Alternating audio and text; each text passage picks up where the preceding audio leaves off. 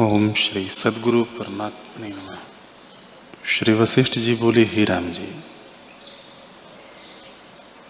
खाना, पीना इत्यादि चेष्टाएँ करो, परंतु उनमें अहम भाव न करो। अहंकार अज्ञान से सिद्ध हुआ है, अतएव सब दृश्य मिथ्या है। अहम भाव के होने से जीव दुखी होता है, इससे अहंकार से रहित चेष्टा करो। हे राम जी बंधन और मोक्ष का लक्षण सुनो। विषय और इंद्रियों के संयोग से इष्ट में राग करना और अनिष्ट में द्वेष करना ही बंधन है। जैसे, जाल में पक्षी बंध जाता है।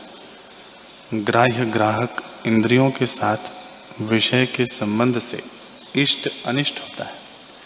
जिसमें इंद्रियों का संयोग होता है, उसमें समबुद्धि रहे। उनके धर्म अपने में न देखे और उनका जानने वाला जो अनुभव रूप आत्मा है, उसमें साक्षी होकर स्थित रहे। इस प्रकार जो इनका ग्रहण करता है, वह सदा मुक्त रूप है। जो इससे भिन्न है, वह मूर्ख जीव बंधन में पड़ता है।